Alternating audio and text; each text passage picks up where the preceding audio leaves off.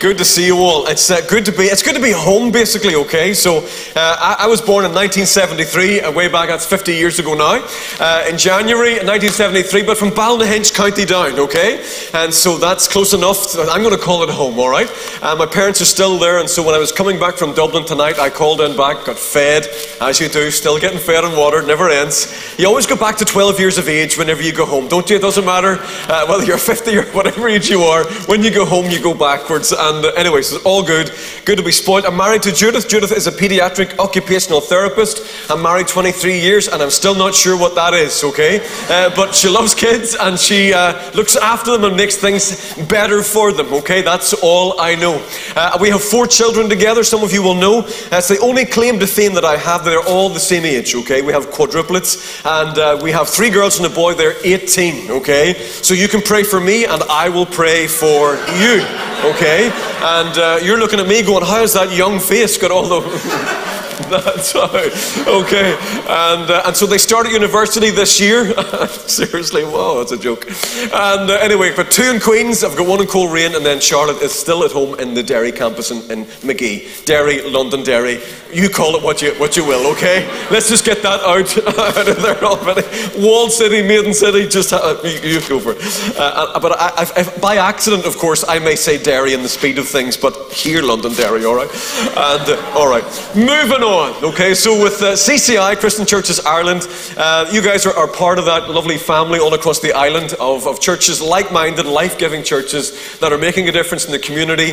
And, uh, and we're determined to see every community in, on the island have a healthy, life giving church that loves Jesus. Amen. And brings transforming power in his name. He really is the answer, everyone. He really is the best story that's still being told. He's the only God that can do what God can do. We have to believe it. And want to commend you as a church, your leaders, uh, Pastor Matt and Athena. What, what phenomenal church you are. What a support you are uh, to Sean and myself. When we have northern events, we host them here. And this team, uh, team here just feed us and look after us. And also, did you know that your pastor is one of our lecturers at our academy, speaking into and raising the next generation of leaders and ministers right across the country. So you guys are invested, and for that we are grateful. So I just want to applaud you and bless you guys. Thank you so much for all that you do. All right. Let's go to the Bible now, okay? Let, us have a go with the Word of God. I want to go to Colossians, and it's a brilliant chapter. And uh, like, and, and, most of Paul's writings, um, you read Romans and Thessalonians and Galatians and all the rest of it, they form a pattern, okay? I'm not going to get into the whole pattern of it, but by the time we get to Colossians chapter 3, we hit a portion of Scripture that's profoundly practical. So usually what Paul does, he'll, he'll set up the letter that he's writing, and he will deal with the problem that he's writing the letter for, and then he'll deep dive into some theology about Jesus, and then then after that, he'll take some time in the letter to apply all of that theology to what he's just said, okay? So the church in Colossae was a new church, it was a vibrant church, it was, it was going places, but it was struggling with some false teaching. So Paul writes a letter. False teaching is right, I'm going to do a letter. So he starts into the letter, and by chapter 3 here, he gets into the practical stuff of the letter. And I've, I've entitled this talk, It's a New Life. It is a new life, okay? Everyone, here, here is my heart. My heart is to try and encourage myself and you and anywhere I go to, to live in the fullness of the call of God that's on your life. I don't want to spend my life just trying to dodge judgment. I don't want to spend my life just trying to, trying to be good and not do bad stuff. I don't want to do the bad stuff, and I definitely want to avoid judgment, amen? But that's not all. That's only half the story. Eh? I, I, I want to live and explore the borders of all that God has for me. I want to know what it is to have prayers answered. I want to know what it is to pray big prayers. If I can serve, I want to serve. If I can give, I want to give. If I can teach, I want to teach. I want to, I want to do all that I can. I want to get to heaven knackered. Amen. I want to get exhausted. I really do. I want to go, I'm out, tap out, please. I got to go. All right? Because it's a new life and I want to live in the fullness of my new life. I was reading recently in, in Judges where uh, it wasn't at all, it was Joshua. And Joshua gets into the land, he, he defeats everyone, and he gets the 12 tribal elders and he says, Here, there's all your stuff. There's your land. There's your land. There's your bit. There's your bit. Off you go. And then you get to Joshua 27, and he's on his deathbed, and the 12 elders are all still there. Which means they haven't gone to the limits and the borders of all that God has promised them. And I don't want to live my life like that for Jesus. If there's a border to be found, I want to get to the edge of it. I'm not going to be right, I'm not going to be perfect. I'll get some things right and wrong, but I just don't want to spend the rest of my life trying to be good, trying to avoid being bad, trying just to get through until Jesus tarries. No, no, I want to get to the edge of all that God has for me. He's a limitless God, and He's there to be experienced and encountered and embraced in Jesus' name. Amen? Come on, Christianity is not boring. Amen? It's not boring. I'm telling you, it's not boring at all. Honestly, if, if your Christianity is boring, it's because you're boring. Anyway, let's, let's, let's pray, dear Lord. He's the least boring person there's ever been. The Lord Jesus, He's the Lion of Judah. He's the Lamb of God, but He is many things, but He is not dull. Amen? All right. The Bible says, here we go. Since then, Paul's writing, let's get on with it. You've been raised with Christ. Paul's got baptism in his mind. He says, set your hearts on things above. And the reason you do that, because that's where Christ is. Seated at the right hand of God. That's important. Seated at the place of authority. That's why we set our hearts on the ultimate authority. Lots of things want to be in charge of your life, but the ultimate authority is the one who's seated at the right hand. The right hand, not the left hand, the right hand. Power, authority, and dominion. That's where Jesus is. And Ephesians says that you're sitting at his right hand side. Okay, all right. That means you've got authority too. Amen? Oh, come on, we got to get into it. And anyway, he says this, sit right hand of God, verse 2, set your minds then, because your heart's not enough, we got to get your head on things above as well, not on earthly things. And here's the reason we do that. For you died, and your life is now hidden with Christ in God. What a lie. Verse 4 When Christ, then, who is your life, appears, then you will also appear with him in glory.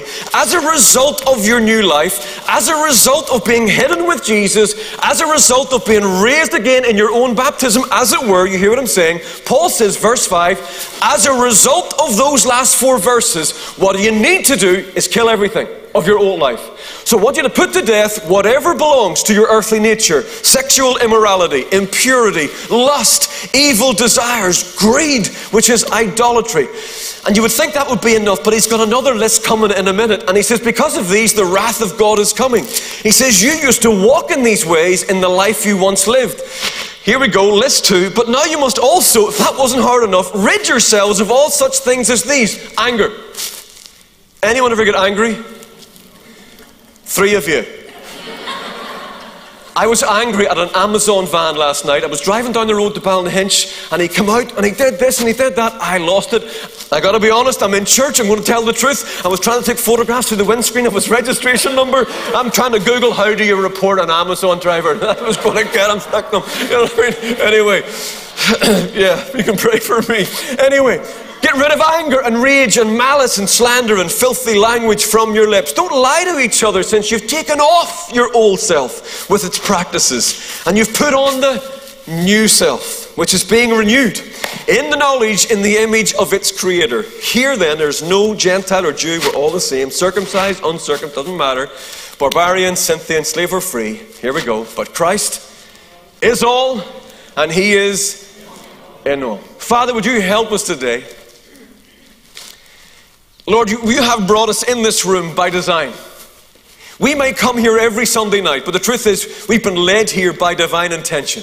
You have something in this room that, Lord, you want us to experience. There's something through the song, through conversation, through this message, whatever it is, Lord, that you need us to hear as you lead us forward in the call of God in our lives. And so, Lord, we're not going to remember all this talk. In fact, we might even listen to all of it. But the truth is, there's something you've brought us in the room to hear. And I pray, Holy Spirit, give us the ears to hear, give us the heart to lean in. And Lord, change us. Lord, change us tonight to be more like Jesus, to embrace all that you have for us, and to move forward in that direction. And we ask it all in Jesus' name. And everybody said, Amen. Amen. Let me give you a couple of points and then I am done. Okay. Number one is this I want to encourage you to live in the world you're in.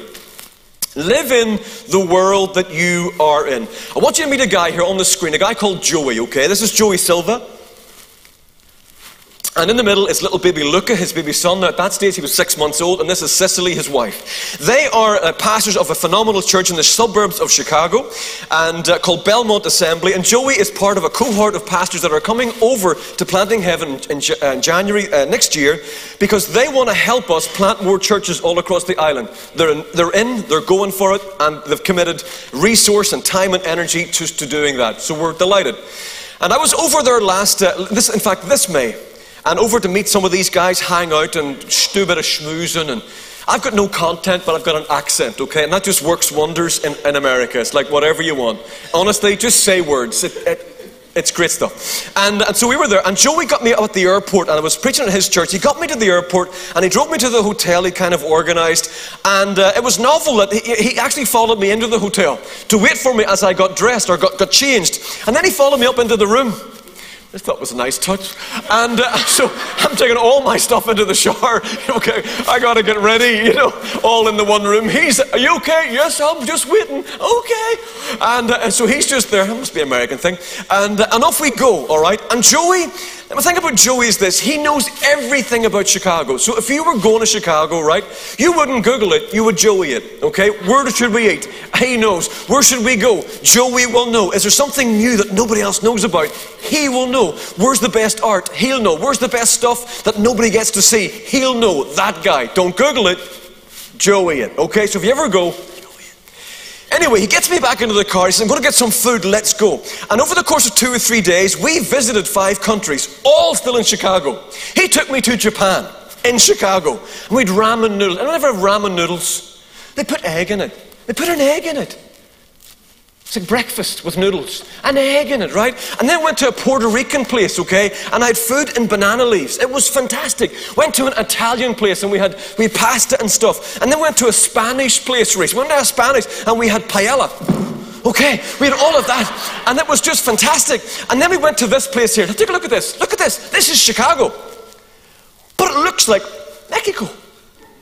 Okay? Mexican flags, archways, all the stuff. And we parked the car a little bit and we took a walk literally up the street. There's side, there's vendors selling stuff. There are people with the music and the guitars. I am not joking. It, it couldn't be more stereotypical Mexico if it tried. But it's all in the middle of Chicago. So he takes me then to this Mexican kind of restaurant place. All the locals are there.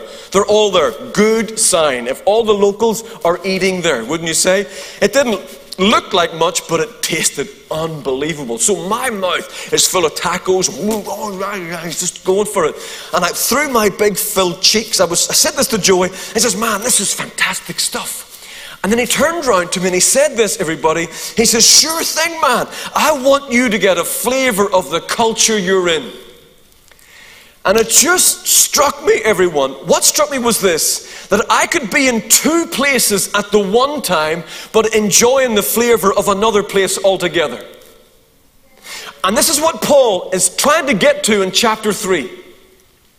Let me show you the amplified version of, of, of chapter of, of the first three verses of Colossians 3. He said this. He says, Therefore, if you've been raised with Christ to a new life, okay, to a new life, the amplified version makes the ordinary versions louder, not bigger, louder. You can they shout at you a little bit, okay? It amplifies it, all right? So it, it expands it slightly.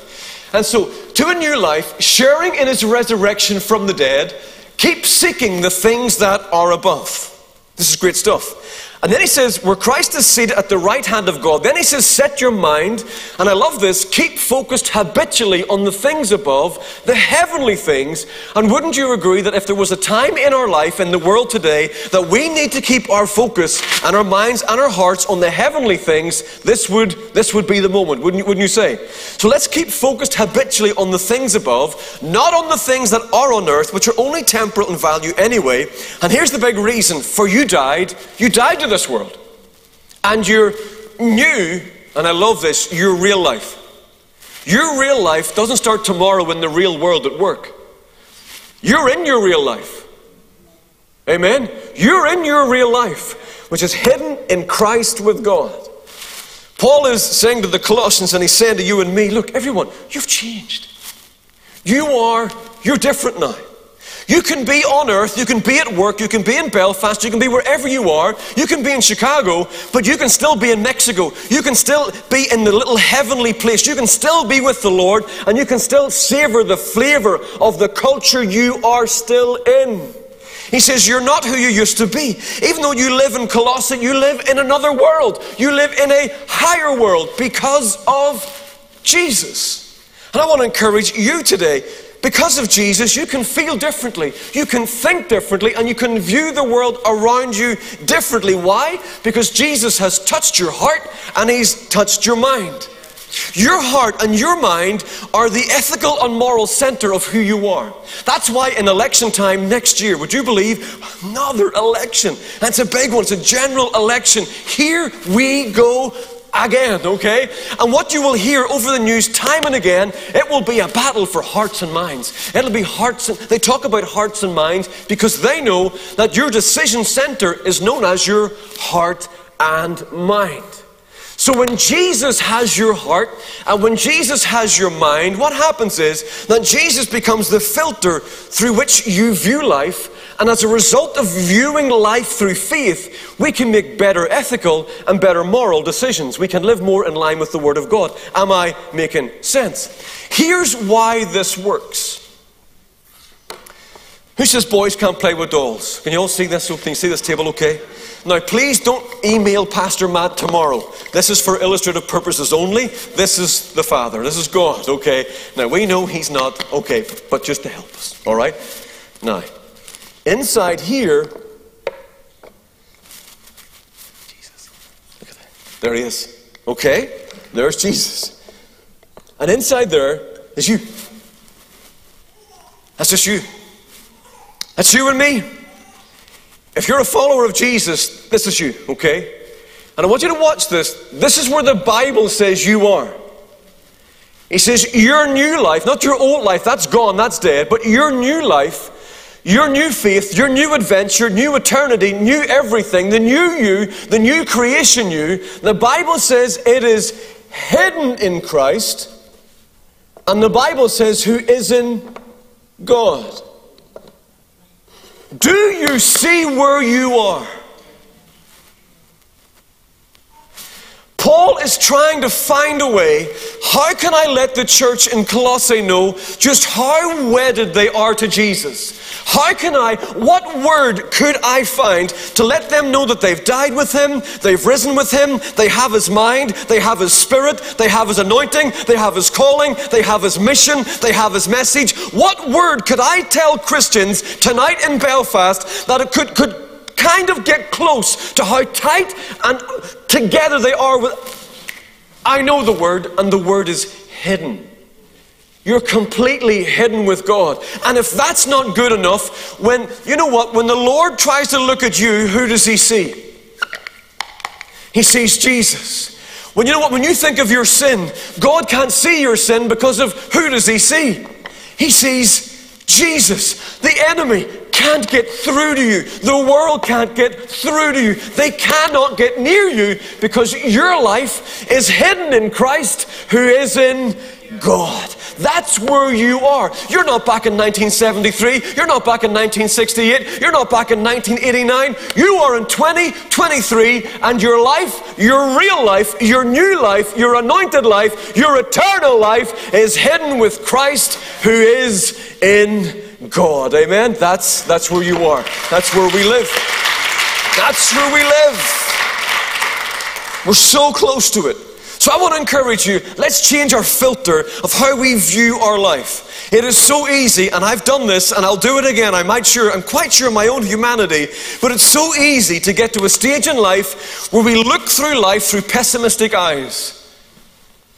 We look through abandoned eyes or abused eyes or betrayed eyes. Do not raise your hand, please. But has anyone ever been abandoned or offended or betrayed or something?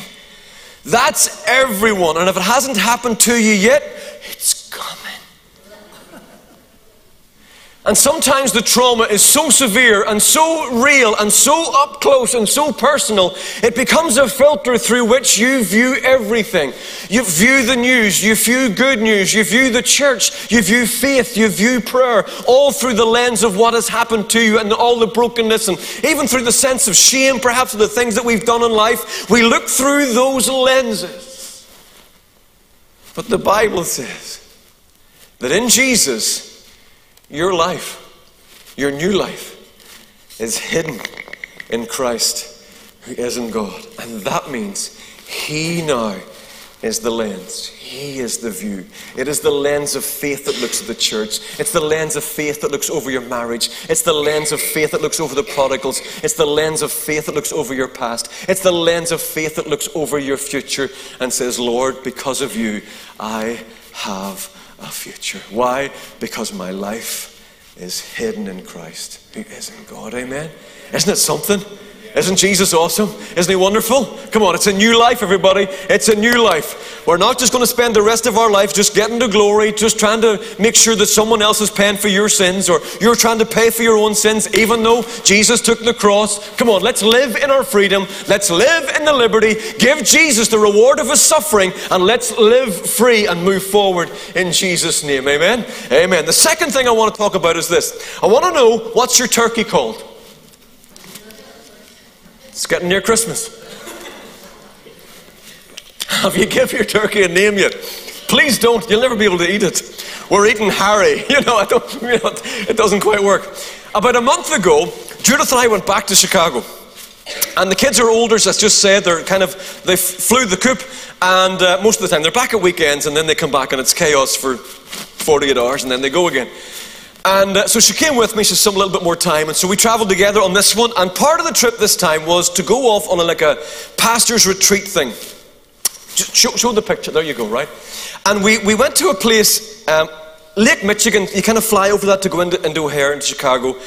Up the side of it, on, on the Michigan state, there's a little place called South Haven, okay? South Haven reminded me of do you know those kind of New England photographs you see, you know, of the burnt sort of leaves and trees, that kind of autumny, Maine kind of, that there, right. It, and it was early one morning, we stayed in a B&B, there was eight or nine of us or ten of us, and we stayed in an Airbnb thing, and I couldn't sleep, because you can't sleep when you're over there, you know, and up early at six o'clock, I thought I'd go for a run, okay? Now, Belfast, whenever I say I went for a run, I went for a forward leaning walk, okay? Just with a little bit, it was more that, okay? You can tell I was taking pictures, not running. So, you know, I kind of gives it away. You see this mailbox here, letterbox at 280, okay? You see, you see a blob just onto the right hand side of the road there, on up a little bit at the horizon, it kind of narrows in. I'm running along here and I'm thinking, oh, oh, it looks like ducks. A couple of geese. I had never seen, Matt, I've never seen American geese. And I wondered, were they Canadian geese? Were they European geese? Not that I have any idea from one goose to the other, okay? I have no idea. I'm not sure how I would have known, but I'm thinking, oh, this is cool. You're away from home. Wildlife. Whatever. As I get closer to this thing, I realize that it was not one of them, there was two of them, and they were not geese, everybody. They were this. Two wild turkeys. You can take that photograph off because look, oh, right. You can go back to that's it. Wonderful. And um, and I've never ran past wild geese before. I'm from Eglinton. There's no wild geese. There's wild people, but there's no wild geese. And, uh, and so I like, right, okay, well, this is, could be fun. I'm trying to Google wild geese or wild ducks, wild turkeys, whatever they are, turkeys. And uh, I'm thinking, okay, well, that's going to be new. And uh, as I'm coming up alongside them, one did nothing, just pecked away at the road. But there was one from the Bronx he had a, he had a different kind of sort of accent on him. How you doing? You know, kind of, kind of hard or kind of tight. You know what I mean? He'd, he'd lost a couple of feathers in his fingers, loving hat, lost a finger. You know, just kind of tattooed, didn't shave, uh, kind of, you know, just uh, aggressive, tight, big lad. Went to the gym, and uh, he comes over to me. I'm running. this is not even. This is not even funny. He comes over to me, and you know, I'm like, well, he's not coming for a chat probably. And so he comes up behind me and he's about there, and I'm like, oh, What do you do? Is he following me? Is he going to attack me? Is he going to bite me? What do you do? And so I thought, well, I'll test if he's following me. I'll go onto the road, and I'll know if he comes onto the road with me that he's following me. Good plan. I go onto the road, praying, casting every turkey demon, and just like, and I look behind me, and lo and behold, there he was. I'm on the road, he's behind me, and I'm thinking, oh no, maybe the two of them will come after me now. And I come back onto the, the, the footpath, and he comes back on, and it's in my head, of course, I didn't feel this, but I could almost sense his breath on the back of my leg. Like, oh, and I'm thinking, what? What am I going to do? And so I thought I'd go for a, a right foot heel shoe, right? Just, ah, you brute, you, you know. And I was just, get away there on there, way home now. Just, that's enough, you know, kind of talking to it like it's the dog, you know. And, uh, and he's like, is that the best you got? And he just keeps coming after me. And I'm like, oh, for dear sake. So I get to the, right at the very edge of that photo, right at the horizon, just down right was where the house was. And I'm thinking, I can't bring this thing into the house. Call me old fashioned, you know, but the only turkeys I bring into the house don't look like that. They're kind of bald and basted and, you know. And I'm thinking, right, what are we going to do? And I have had this thought do turkeys eat humans for Christmas? Is he getting his own back? I mean, what, what's happening? So I thought, I'm going to have to do something here. So, everybody, I, I just kind of turned around at the thing, right? And I kind of made myself big. And I went, Rah! If anybody had seen this Irishman, Rah! And the turkey just went! And away he went and he went over the other side. And I'm thinking, thank you, Lord. And I went into the house to tell the boys and the, the girls, I just got assaulted by a 10 foot turkey. And they rushed out of the house, and there was no turkey to be seen, everybody. And they still, to this day, do not believe me, okay? And they now nick me the, the wild turkey on the WhatsApp group. It's not even fair. In Psalm 18, we meet David recalling a story of being chased by another turkey. This turkey was King Saul. And Saul was chasing him for one reason or another all the way through the desert. And he's chasing and chasing and chasing. And in Psalm 18, he records how David turned around to his enemies, made himself big, and went, Ha! And he writes it this way he says, Psalm 18:37, he says, I pursued my turkeys, my enemies, and I overtook them. I did not turn back until they were destroyed. And I love it. I crushed them so that they could not rise. They could not rise. They were never coming back, everyone. They fell beneath my feet. And what I want to encourage you with today is this whether it is a turkey, whether it is an army, there will be always something of your old life, of your past, something behind you that's always trying to nibble at you and to take you out and to taunt you and to remind you and to tempt you and to tease you and to do all of those things and to try and gain dominance in your life. And what we need to do with the strength that we have and in our hiddenness in Christ is to turn around with the power of God and the Word of God, make ourselves big by faith and go, ha! Here's how Paul puts it in the message in verses 5 through 9, Colossians 3. And he says, that means killing off your turkeys. Whatever your turkey's called, your turkey could be promiscuity, your turkey could be called impurity, it could be called lust or doing whatever you feel like whenever you feel like it. He says that's a life shaped by things and feelings instead of a life that's shaped by God. It's because of this kind of thing that God's about to explode in anger.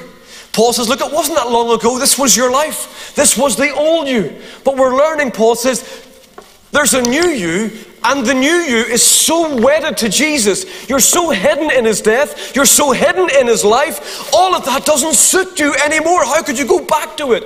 And then he goes on and he says, You're better now. So make sure it's all done for good. Get, get rid of it. Bad temper and irritability, more turkeys, meanness, profanity, dirty talk. Don't lie to one another. You're done with that old life. Anyone have painting clothes? You keep in the garage. Any fellas, you got old painting clothes you bring out when you have to go and paint something. You'd never wear them in public, would you? I got painting clothes on yesterday, size 36 waist. They're hanging. There's knees coming out of them, my bones coming out of them. They're flipping, wrecked jumpers pulled apart, paint splatters everywhere. I'd never wear them to church. And sometimes you hear the metaphor in our old lives, we, we, we go back, we get tempted, and we, we put the old paint clothes back on. The clothes of our old life and the old habits and the old scars and the old thinking. And Paul says, they don't fit you anymore. It's time for some new paint and clothes. You've got new clothes. You're wearing His clothes because your life is hidden with Christ who is in God. What's your turkey called? Don't shout out. Please don't shout out. But let me level the whole rooms. All of us have a turkey. All of you in the room, including the one at the front, all of a turkey we're dealing with, or two. So let's all just level up. But in Jesus, who's up for a fight? Here's how the Amplified Version puts verse 5. He says, So put to death, you do it. Don't ring him. Don't get another book. Stop with the prayer meeting. Stop with the thing. You do it. Pastor Matt, I need help. No, you don't. You do it. Because your life is hidden with Christ who is in God. You have all the power, all of the authority. You've, all, you've got all the status. All you got to do is make yourself big in God and go, no. He says, put to death and I love this, deprive of power. What's implied with that, deprive of power? What I get from that is that lust and anger and all of these things have power. Paul wouldn't tell you to deprive the thing of power if it didn't have power. So these things have power. Anyone ever have a bad mood? Let's have a little survey. Anyone ever have a bad mood? Hands up if you ever had a bad mood. That's everybody. Even those who are just, I'm not putting my hand up, it's church. We have a bad mood. And then you come out of the bad mood, don't you? And you remember the version of you in the bad mood. And you don't know yourself. Sure, you don't. And you walk away going, What just happened? What did I say? My point is this that stuff has power. It changes how you think, changes how you see the world. All, and that's just one thing malice and anger and all the words we speak and lust. So, and, and honestly, it's so, can I be real? Scrolling through stuff on, on the internet, on the www.watchyoureyes.com. There's flesh everywhere. And if you stop on that, the algorithm thinks you want to see it. So then it, it puts your feet and it just puts more of that stuff on. And it's like, ah! I know, I to. That stuff is power. The instant thrill of that rushing through your, your system. And it just leads to worse and more, and I don't need to go through it. But because of Jesus, and because your new life is hidden with Christ who is in God, oh, we're different now. We have the power, and we have the authority, and we have the anointing to turn around and go, so when temptations rise, I'm going to put it to death. When I want to have a wee gossip, anyone love a gossip? Oh, don't you lie to me. It's fantastic. You know what gossip is? Oh, it's knowing something nobody else knows. It's the heavy part trip, isn't it? When I tell this, people will think I'm connected and I'm in the know. So I'm going to, sh- and they'll think I'm brilliant. I can't, only for prayer, Marjorie, only for prayer, Billy. Uh, I want you to know it's only for prayer, but did you hear? You're laughing too hard. Come on, I know the crack. Seriously. When that little begins to rise in you, ha! When the screen and you're flicking through and there he is or there she is and all the rest of it, ha! Let's move that on. We want to talk ill of our spouse. Ah! We're not doing that. We're going to kill that off. That's the old life. When I want to cheat and lie and do whatever, no, no, no. Even if we're the only one in work, ah, no, we're going to deprive that of power. We're going to live differently because we see differently because our lives are hidden with Christ who is in, who is in God. Amen. I want to live, and, and here's the thing I don't want to just go through life not doing stuff. You understand? I want to go, yeah, that, that's my baseline. That's where we start. I want to move in then to know, well, Lord, what is it we want to do? I want to worship and I want to give and I want to pray and I want to help and I want to bless and I want to build. I want to do. I want to leave that, but I want to move into the fullness of what you have for me. And I know, I know you do too. And the final thing is this, and then I'm out. It's a little video. Anyone ever seen this? A guy called the Pebble Picasso. I hadn't either, okay, until, until I come across this. Are, are you ready, big man, to show the video? Just go ahead. What is 10 seconds? Have a look at that.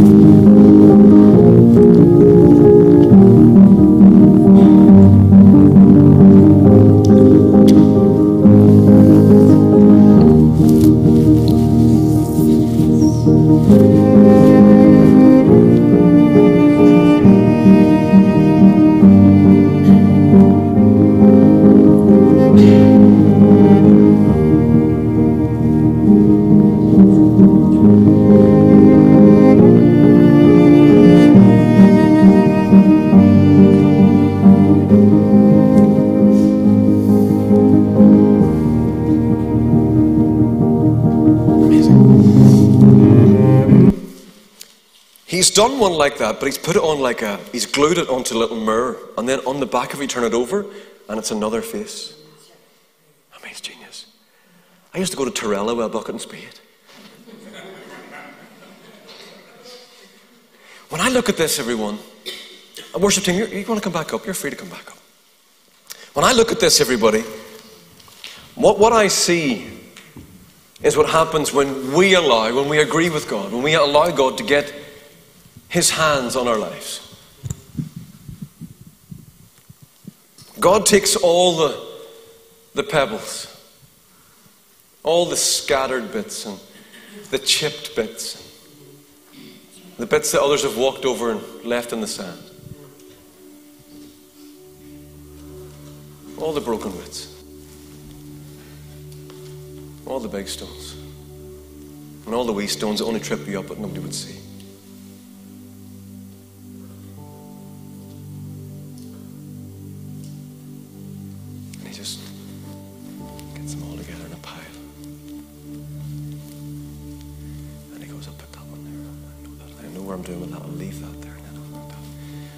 Course of your life, because how many people know it doesn't happen in a minute? I'd love to be perfect, but I, well, God knows it.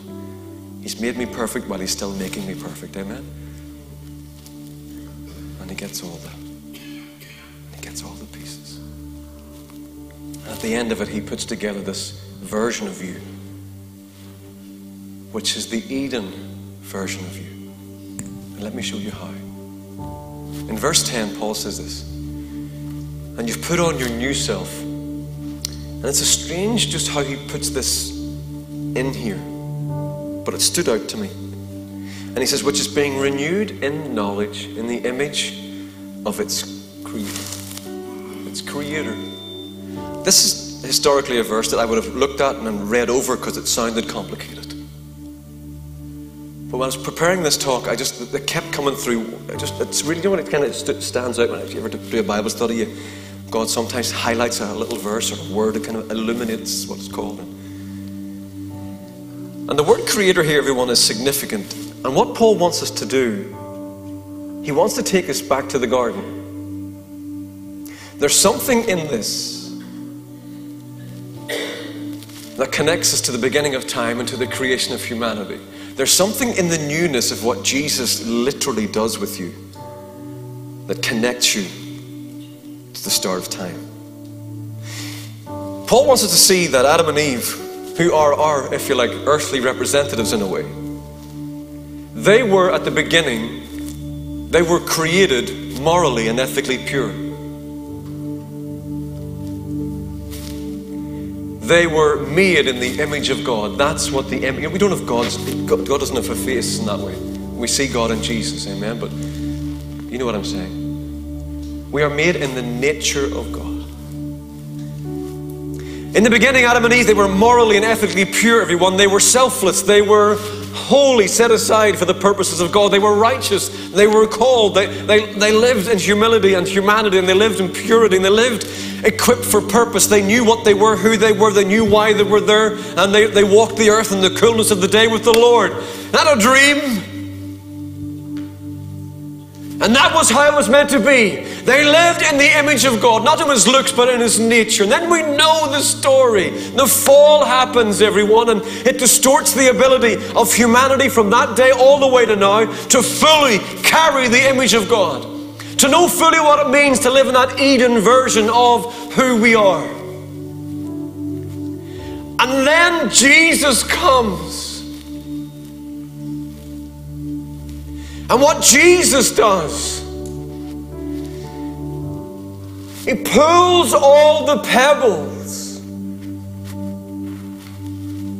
and he begins to place them into the order of Eden in our lives from a place of selflessness and a place of purity and wholeness. And we never get the fullness of it until we get to glory. But from this moment onwards, the, the way the kingdom has come forward into this present age, he, he moves some things around and He heals us here and He restores us there and He, he rewires our thinking and He rewires our heart and He rewires our perspective and He supercharges our gifts and He takes some of those things away and He removes the, the power and the penalty of sin and He doesn't allow the trauma of the past to manipulate our future anymore. And he silences the voice of the enemy so the charges and the screams and the taunts of the devil no longer have any place in our future because our life is hidden in Christ who is in God. Paul is reminding the young church and he's reminding Living Hope. Living Hope, what a name of a church you are. Living Hope. Not any ordinary hope, it's a living hope. The thing that makes it a living hope is Jesus. And he reminds the church and he reminds you that because of Christ in us, we are a new creation. Say it into your spirit I am a new creation. I don't care if you feel it, I just need you to receive it. You're a new creation. We have been reconnected back to Eden. And as we do life with Jesus, as we walk a little bit closer with Jesus, as we surrender to Jesus, as we let's stop living for Jesus and let's start dying for Jesus to make more room in the place we create for Him to fill so He can arrange our lives in this Eden version that He died and rose again to give us. So that we can move in greater anointing, so we can move in greater authority, so that we can move and show the world a better way to live. The world is screaming for something authentic. And the world needs a church that is prepared to stand on what it believes and declares, above all else, His name is Jesus. We need a church like that. You are this church. So I want to encourage you today. This takes a lifetime, and it never really will be fully consummated until eternity. But I want to encourage you, please, let's put our new self into His hands. Let's see with fresh eyes just where we are. Oh, you're so right. I want to see you go to work tomorrow. I think some of you are going to walk into work tomorrow with a whole new. Oh, yeah. Just get out of my way or I'm walking over you. Not today, devil, not tomorrow, not Tuesday or Wednesday, Thursday, Friday, Saturday, Sunday, and then the next week, or that. No, no, no. I'm going to make myself big in the faith and the Word of God. I see where I am. Oh, I'm surrounded. You, you can't see what surrounds me, but I know what surrounds me. And I know what surrounds Him. Oh, that's better still. I'm believing for your marriages. I'm believing for your kids. I'm believing for your breakthrough. I'm believing for provision. I'm believing for your healing. I'm believing for this church. I'm believing for every single box. There's a soul here. There's a soul in this box. Oh, it looks like sweets and attracting a thing. It's not. There's a home in this box. There's humans in this box. There's hurt in this box. There's a desire for hope in this box. And you guys are going to get together on Friday. Get in here on Friday. Get these boxes out. Amen. It's going to be so exciting. Come on, let's stand together. Me pray for you. Let Pastor Matt come back up. Maybe we'll sing a song and then you get up at the end. Is that it? Or whatever. Come on, let's open up our hands, everyone. If you're comfortable, please forgive me. If, if you're not, not your thing, that's fine. But if you're comfortable, open up your hands. Let me just say this. When you open up your hands, it's two things. Number one, it is a sign of surrender. Come on, you're, look at your hands. Look at them right now for me, really quickly. Nothing in them. Keep it that way. Lord, I surrender. Lord, I walked in here just trying to be good in my own strength. But I've learned today that because my life is hidden with Christ in God, that I can just stop living just in the fear of judgment, but I can start embracing that absolutely. But Lord, I can begin to move forward in my faith. That I can begin to explore what it means to be a Christian what it means to give and to be a blessing and to speak well and to live well and to show the world there's a phenomenal way to live, and His name is Jesus. I want to live in that place. So, Lord, I surrender. I surrender all my ways. I surrender my thinking. I surrender my striving.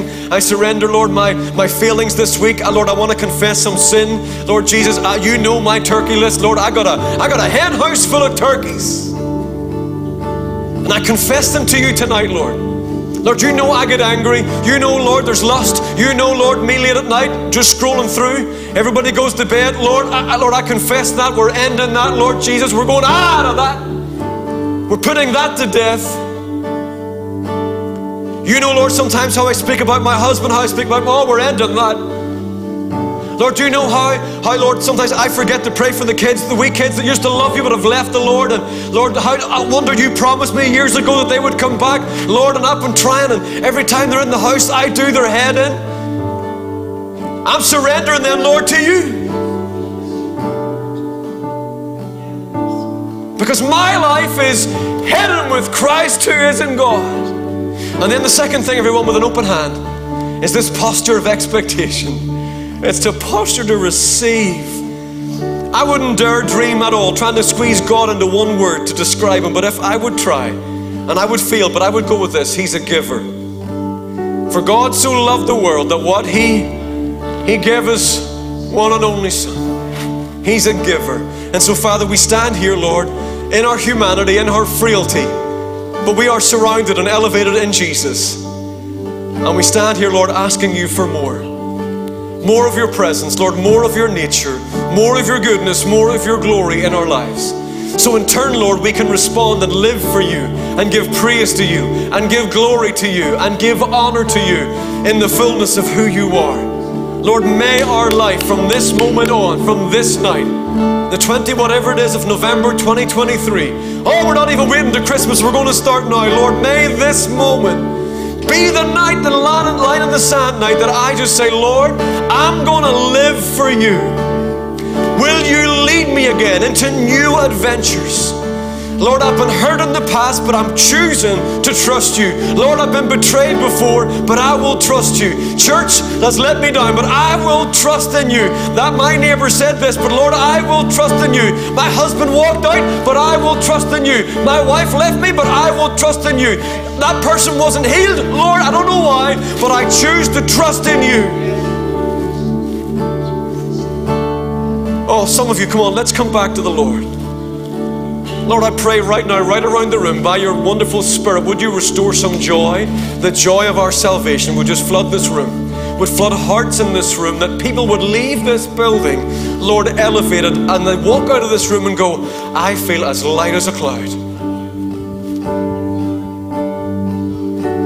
Restore, Lord, the joy of your salvation to your people. And I pray, let us see.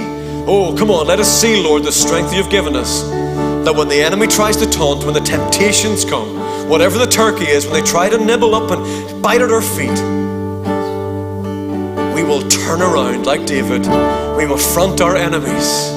They will get under our feet and we will crush them and they will never rise again. And we ask it in Jesus' name.